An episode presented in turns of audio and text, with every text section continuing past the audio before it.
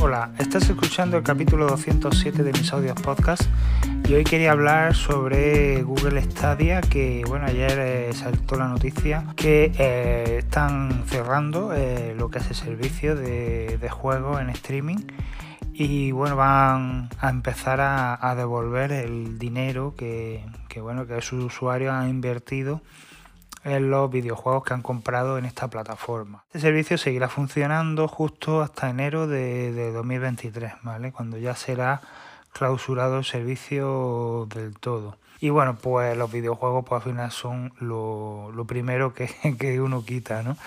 Eh, luego también la saturación, ¿no? de, de mercado. Eh, pasa igual que con el streaming de, de vídeo, que se está saturando y, y ya empiezan a, a colear algunos servicios como Netflix, que no tiene otro otro modo de, de ingresar dinero, que, que no sea con, con las series y las películas, por lo cual eh, pues va a ser la primera en caer, lo más seguro.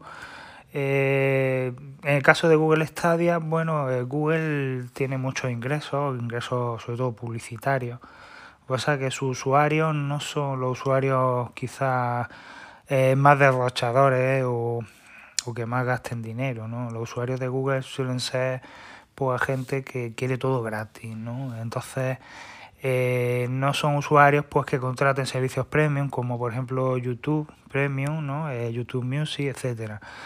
Entonces eh, Google, bueno, sí vende sus Pixel, pero sus Pixel no son los teléfonos más vendidos, son teléfonos además No, que no son muy baratos y, y no, no, no, no venden lo suficiente. Quizá, bueno, la fuente de ingresos más grande es la de la de Google, la del buscador, ¿no?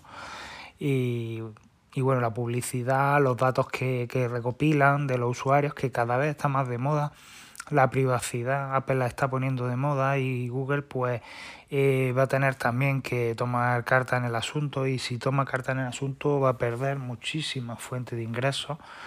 Por lo cual eh, no son buenos años para Google, todo lo dicho sea, todo se ha dicho y, y ya está. Y bueno, pues por ejemplo Google Maps era una opción muy buena, pero ahora Apple tiene su propia plataforma de, de mapas y va francamente bien.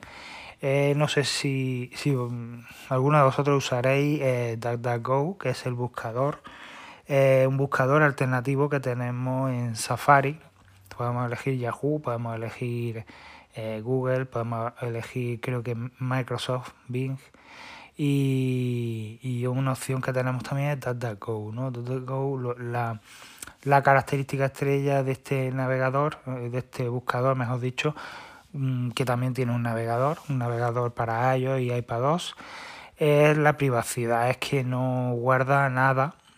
Eh, tiene un, además un botón que es una llama de fuego que lo que hace es quemarlo todo, todo el historial, todas las búsquedas, todas las pestañas que tengamos abiertas, todo lo, lo quema y lo calcina y, y, y te deja, lo deja todo limpio, por lo cual es ideal si lo que queremos es que nadie sepa lo que hemos estado haciendo, lo que hemos buscado, eh, nuestros gustos, eh, nuestros hábitos, todo eso que, que Google se que recopila. Pues, y que, y que bueno, que cada vez pues nos da más que pensar, ¿no? de, de lo que está haciendo, ¿no? con, con nuestros datos. Entonces, eh, ya os digo, se está poniendo de moda y ya el buscador este, DuckDuckGo, funciona genial, funciona genial. Tiene casi las mismas características que el Google, el buscador de Google. Y además, eh, se, si hacemos una búsqueda en mapas, utiliza los mapas de Apple, no usa los de Google, por lo cual Eh, la, la seguridad y la privacidad es extrema, ¿no? Ya es lo máximo. Entonces, claro, yo por ejemplo, ya os digo, tengo ese navegador puesto por defecto en el iPad, en el iPhone, en el Mac, en todos sitios, ¿no? Entonces, si algún, en algún momento quiero usar eh, Google, porque bueno, sí es verdad que hay cosas que todavía le faltan, le faltan a este buscador, pues uso el... Uso Google, eh, pongo en el buscador Google, eh, abro la página y en el, en el buscador pongo eh, lo que quiero buscar, ¿no? Por ejemplo, pues a qué hora abre un negocio, cierra un negocio, el teléfono, etcétera. Bueno, hay cosas y datos que, que todavía en DuckDuckGo no están y, y, en el, y en el buscador de Google sí, ¿no? Entonces, bueno, pues en esas ocasiones pues lo uso, pero en el resto de ocasiones uso siempre DuckDuckGo. Aparte que no me gusta que se guarden mis contraseñas tampoco, aunque en, en realidad si lo haces en Mac, en, en un iPhone, un iPad, eh, Apple se encarga de, de que bueno, de que no hurguen esas cosas, ¿no? Y que no se queden con esas cosas. Eh, pero no obstante, eh, si queremos un plus de, de seguridad, ya os digo, podéis usar este navegador y, y, y vamos, vais a salir. Cuando os acostumbráis a usarlo, al principio, bueno, pues estás acostumbrado a Google y cambia algunas cosillas y tal, pero luego te das cuenta de que merece la pena bastante.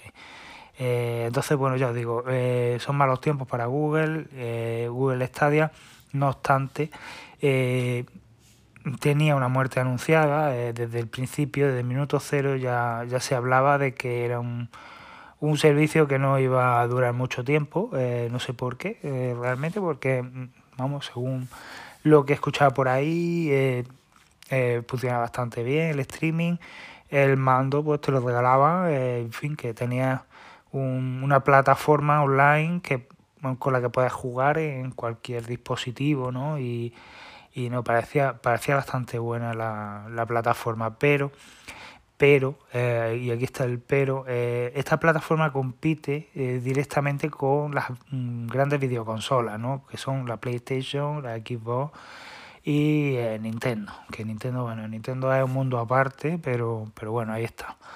Eh, entonces, eh, si compites con esos grandes monstruos, pues al final eh, es un suicidio. Eh, yo creo que es un suicidio por, porque eh, comprar un videojuego hoy día es un, una gran inversión, y si la compras en una plataforma y luego no puedes usarlo en otra, eh, no tiene sentido, ¿no? Entonces, eh, tener un Google Stadia suponía una gran inversión, eh, invertir mucho dinero en, en, un, en un servicio que, que, bueno, que sí, estaba ahí en la nube y tal, y, y es de Google, Google es una gran compañía, etcétera, pero, pero no, no tienes nada físico, ¿no? Si tú te compras una videoconsola, eh, siempre dices, bueno, tengo mi juego online, eh, tengo un game, game Pass, por ejemplo, en Xbox, y tengo ahí todos mis juegos y tal, puedo usarlos mientras pagues, y la suscripción pasa como con Netflix, como con tal,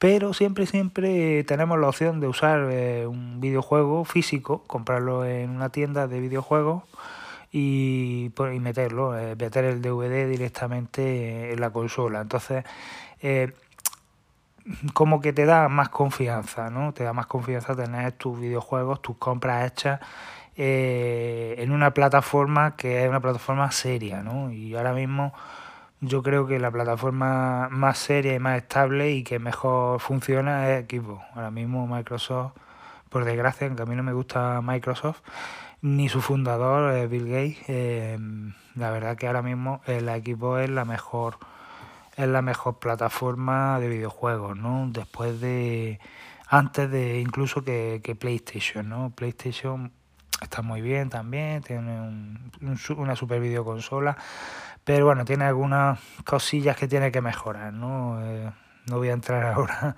a, a, a decir los detalles, pero, pero sí que es verdad, aunque hay muchísima, muchísima gente que, que tiene esta videoconsola, no sé por qué, pero... pero que no, no da la talla quizá como Xbox, quizá a nivel técnico, de calidad, de gráficos, de resolución, de, de todo se lleva la palma final la, la, la consola de, de Microsoft. Además es que eh, Microsoft tiene una ventaja muy grande sobre PlayStation ahora mismo, y es que tiene una versión eh, light, ¿no? Por así decirlo, de, de la Xbox Series X, ¿no? Que es la Series S, que vale tan solo trescientos euros, que además si lo compras en, en una época que haya descuentos se te puede quedar en doscientos sesenta, doscientos setenta por ahí. Entonces es que está tirada de precio. Sí que es verdad que tiene solo un, un almacenamiento de quinientos gigas, eh, no llega al tera, pero, pero que basta y sobra si eres un jugador casual, si... Si te gusta coger un par de juegos o tres como mucho y, y hasta que no te los pasan no te pones con otros, ¿no? Además las descargas en la nube son súper rápidas. Os digo porque esta consola no, no tiene para, para discos, no tiene para D V D, es todo online. Eh, y que es otra desventaja que tiene, eh, pero vamos, desventaja, ya os digo, yo todos los juegos los tengo online, yo no tengo ningún juego físico y, y no lo voy a tener porque me parece ya un absurdo, ¿no? Me parece, en fin, una cosa que ocupa espacio, que, que crea polvo en la estantería y que es innecesario.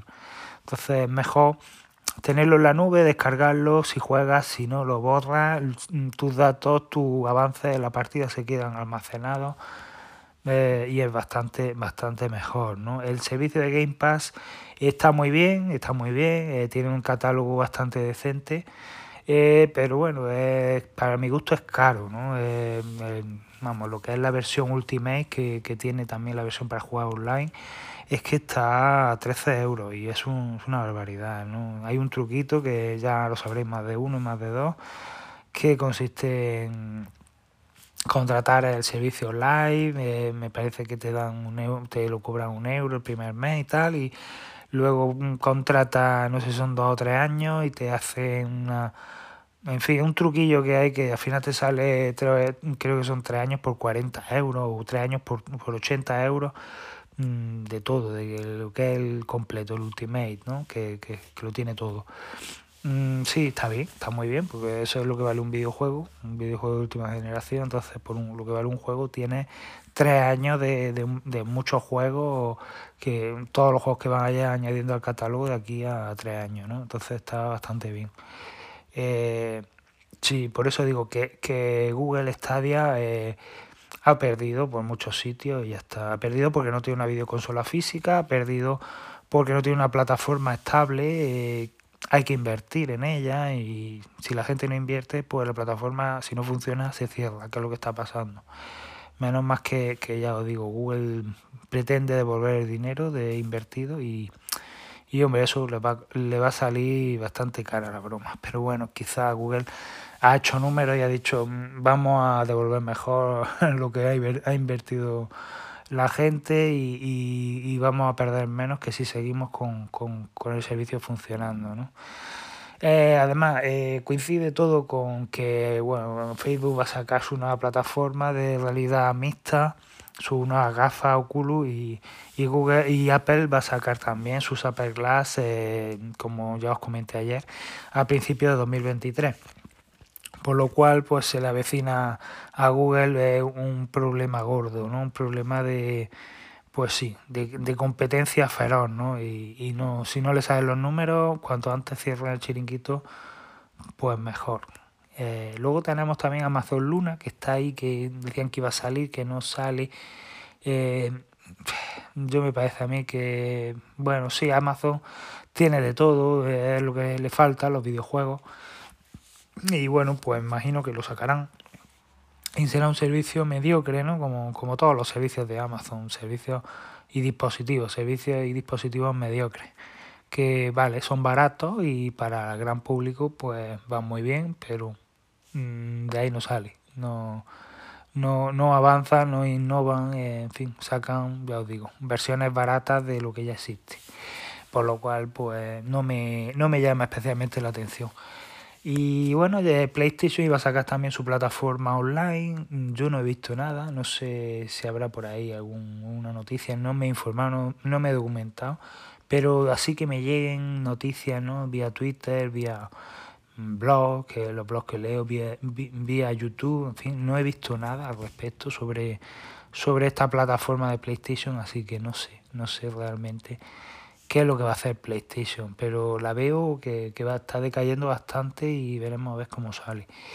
Eh, pff, salida de esto, pues, pues puede ser que finalmente Apple aproveche todo este follón que hay ahora mismo y, y salga, ¿no? Por la tangente, ¿no? Es posible, es posible que Apple eh, salga por la tangente. Mm, Apple, ya os digo, Apple está ahí, en la sombra. Y está innovando, probando, tiene su Apple Car, tiene su, su gafa de realidad virtual, su gafa de realidad mixta, tiene lo tiene todo básicamente, tendrá hasta televisores de, de Apple, tendrá de todo, ¿no? Y cuando ven que un mercado eh, va a funcionar, se va a vender, entonces cuando lo lanzan el producto, no están ahí como esperando, ¿no? Esperando a que los demás caigan para, para Apple salir con un producto redondo y que funcione de verdad para que todo el mundo lo coja. Y luego, bueno, quería también comentar el tema de que ya lo comenté hace unos capítulos anteriores sobre lo que es el Apple One, el, el servicio de renting del iPhone, etcétera, ¿no? Eh, eh, todo esto al final eh, me lleva a pensar, pues eso, que, que hay que tener una base sólida sobre la que apoyarse, ¿no? Y Apple tiene una base bastante sólida que es el hardware, ¿no? Eh, Apple vende un hardware eh, con un software exclusivo, ¿no? Un software que no depende de Google ni depende de ninguna otra compañía. Todo lo hacen ellos. Ellos fabrican sus chips, ellos ensamblan sus teléfonos, sus Mac, su, sus iPads. Eh, ellos eh, crean un software específico para ese hardware, ¿vale? Y ellos crean un, unos servicios para ese software, ¿no? Entonces, eh, lo tienen todo. Apple tiene todo. Tiene eh, lo, lo más básico, que es eh, la, lo que es la... Incluso os puedo decir que tiene la materia prima. Apple está invirtiendo cada vez más en productos, en materia prima, directamente para fabricar esos chips. O sea, que es que tienen la materia prima, tienen los chips, tienen los productos, lo, lo que es el hardware, tienen el software y tienen los servicios.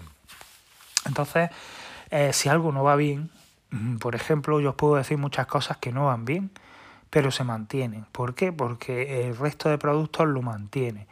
Eh, por ejemplo, el Mac hasta ahora, ahora cuando con el M uno, el chip M uno, está realmente vendiéndose bien un Mac. Hasta hace poco eh, los Mac, eh, bueno, era un producto eh, muy... Muy, muy de nicho, ¿no? Eh, para un, una serie de público específico, ¿no? Eh, productoras de vídeo, diseñadores gráficos, eh, en fin, eh, gente pues que, que sí, que, que necesitan un Mac y, y sin un Mac no pueden trabajar, ¿no? Pero eh, los Mac seguían estando ahí un poco en la sombra, ¿no? Pero se ha mantenido gracias al iPhone, ¿no? Que el iPhone ha sido increíble, ¿no? Eh, En Europa no, ni en España tampoco, pero en Estados Unidos eh, prácticamente el que no tenía un iPhone era un bicho raro, ¿no? Y de hecho eh, hace poco sacaron una, una noticia diciendo que bueno que si aparecían los globos en verde de iMessage eh, era un, un Android y por lo tanto era un, un desgraciado, ¿no? Allí en Estados Unidos, ¿no? O sea, todo el mundo tiene un iPhone allí. Da igual que sea un iPhone de hace cinco años, de dos o el último modelo. Pero todo el mundo tiene un iPhone, ¿no? Bueno, pues el Mac no ha sido así. El Mac se, se ha vendido, pero a pequeña escala. Se venden muy bien, tienen un precio alto. Pero, pero bueno, se han mantenido gracias a, a, a las ventas de los iPhones. Los iPhones han mantenido las escasas ventas de los Mac. Con los iPads pues, ha pasado igual, con el Apple Watch igual. Al principio el Apple Watch eh, cuando empezó nadie lo tenía y los que lo tenían eran cuatro frikis, como os dije el otro día. Entonces, bueno, pues poco a poco ha ido innovándose, ha ido poniéndose de moda, han ido saliendo modelos más baratos, modelos de años anteriores, y esos, esos modelos pues han ido vendiendo y han, han incrementado la cuota de mercado, ¿no? Pues ya el Apple Watch es un producto que, que es beneficioso y que puede mantener a otros productos que actualmente no lo son, ¿no? Como por ejemplo, os puedo decir ahora mismo, eh, los servicios de suscripción de ahora mismo dan pérdida. Eh, está claro que Apple T V Plus, eh, Apple Arcade, Apple Fitness Plus, eh, incluso el iCloud, el almacenamiento de iCloud, eh, ahora mismo es un producto eh, que da pérdida. Eh, sí, eh, tiene su cuota de mercado, tiene sus usuarios, pero, pero da pérdida. O sea, ahora mismo no se mantiene, pero se mantiene gracias a las ventas de los iPhone, se mantiene gracias a las ventas de los nuevos Mac con M uno, de los iPads, de todo, de todos los productos que se están vendiendo, que son los que mantienen esos servicios. Eh, Apple, la estrategia, como ya dije el otro día, es simplemente, eh, por ejemplo, eh, ofrecer eh, un iPhone doce, por ejemplo, eh, por veinticinco euros al mes durante dos años, ¿vale? Tú pagas veinticinco euros al mes durante dos años y tienes un iPhone doce. ¿Y qué te regala Apple con ese renting, ¿no? De veinticinco euros al año eh, durante, o sea, veinticinco euros al mes durante dos años? Pues te regala eh, iCloud. A lo mejor te regala el iCloud dos teras al máximo, te regala, eh, en, bueno, resumiendo, te regala el Apple One a tope, a tope con sus dos teras, con su Fitness Plus, su Apple Arcade, su Apple Music, su Apple T V Plus, todo, todo el paquete entero, si hace un renting de dos años, ¿vale? De un iPhone doce, y esos dos años coges el iPhone y se lo devuelves a Apple, ¿vale?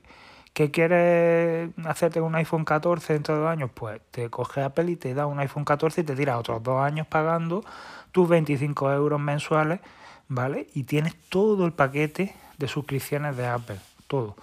Por lo cual, pues, ¿qué es lo que consigue Apple con esto? Consigue que le alquiles un teléfono que luego ellos van a, a utilizar para reacondicionado o para, o para eh, reciclaje, ¿vale? Y, y que no te vas a quedar con él. Se aseguran de que dentro de dos años vas a renovar y vas a seguir pagando otros veinticinco euros mensuales, y se aseguran de que vas a usar sus servicios, vas a usar eh, Apple T V, vas a usar el Fitness Plus, vas a, va a usar el Apple Music, vas a usar todo. Entonces ellos, al tener una, una cuota de mercado y una, y una cuota de usuarios, ¿no? Unos usuarios que tienen esos, esas suscripciones, consiguen eh, tener el dinero suficiente como para seguir invirtiendo en la plataforma y mejorarla.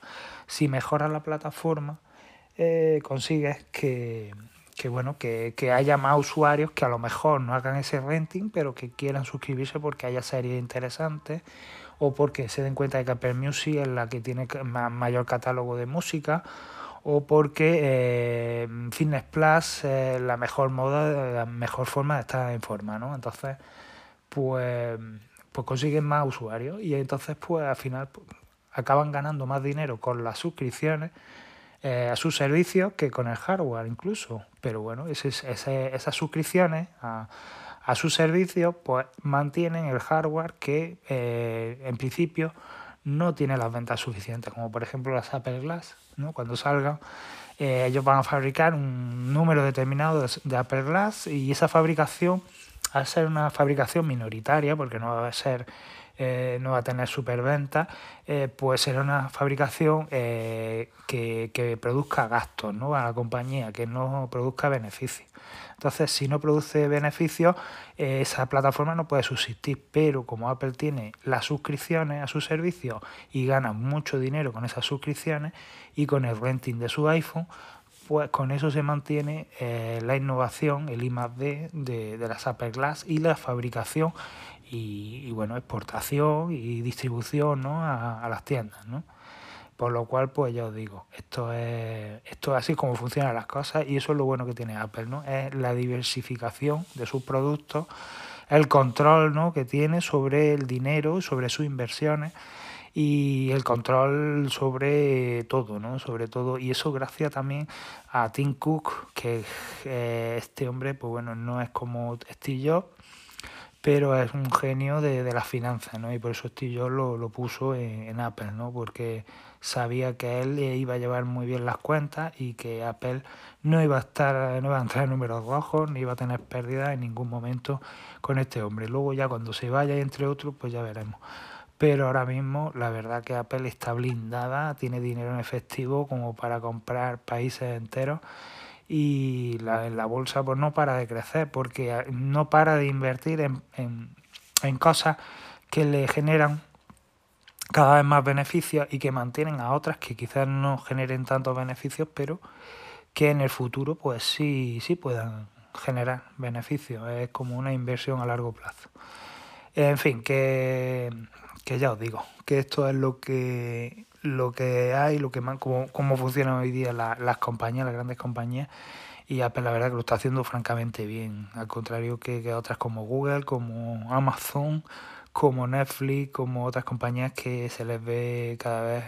Eh, eh, van a tener problemas, de aquí a, un, a un tiempo, unos años van a tener problemas como no, no, cambien, no cambien su forma de, de trabajar. Eh, ya este episodio eh, vamos a darlo por, por finalizado, que llevo ya un montón de tiempo hablando. Espero que, que paséis un, un, un feliz fin de semana. Eh, yo empiezo a trabajar ya mañana, eh, terminan mis vacaciones y bueno, voy a intentar seguir grabando todos los días, si puede ser, este podcast, porque me gusta, eh, disfruto y... Y nada, espero que haya gustado y nos vemos en el siguiente episodio. Chao. You and I, I, riding Harleys in Hawaii. I, I, I'm on the back, I'm holding tight. I, I want you to take me for a ride, ride. When I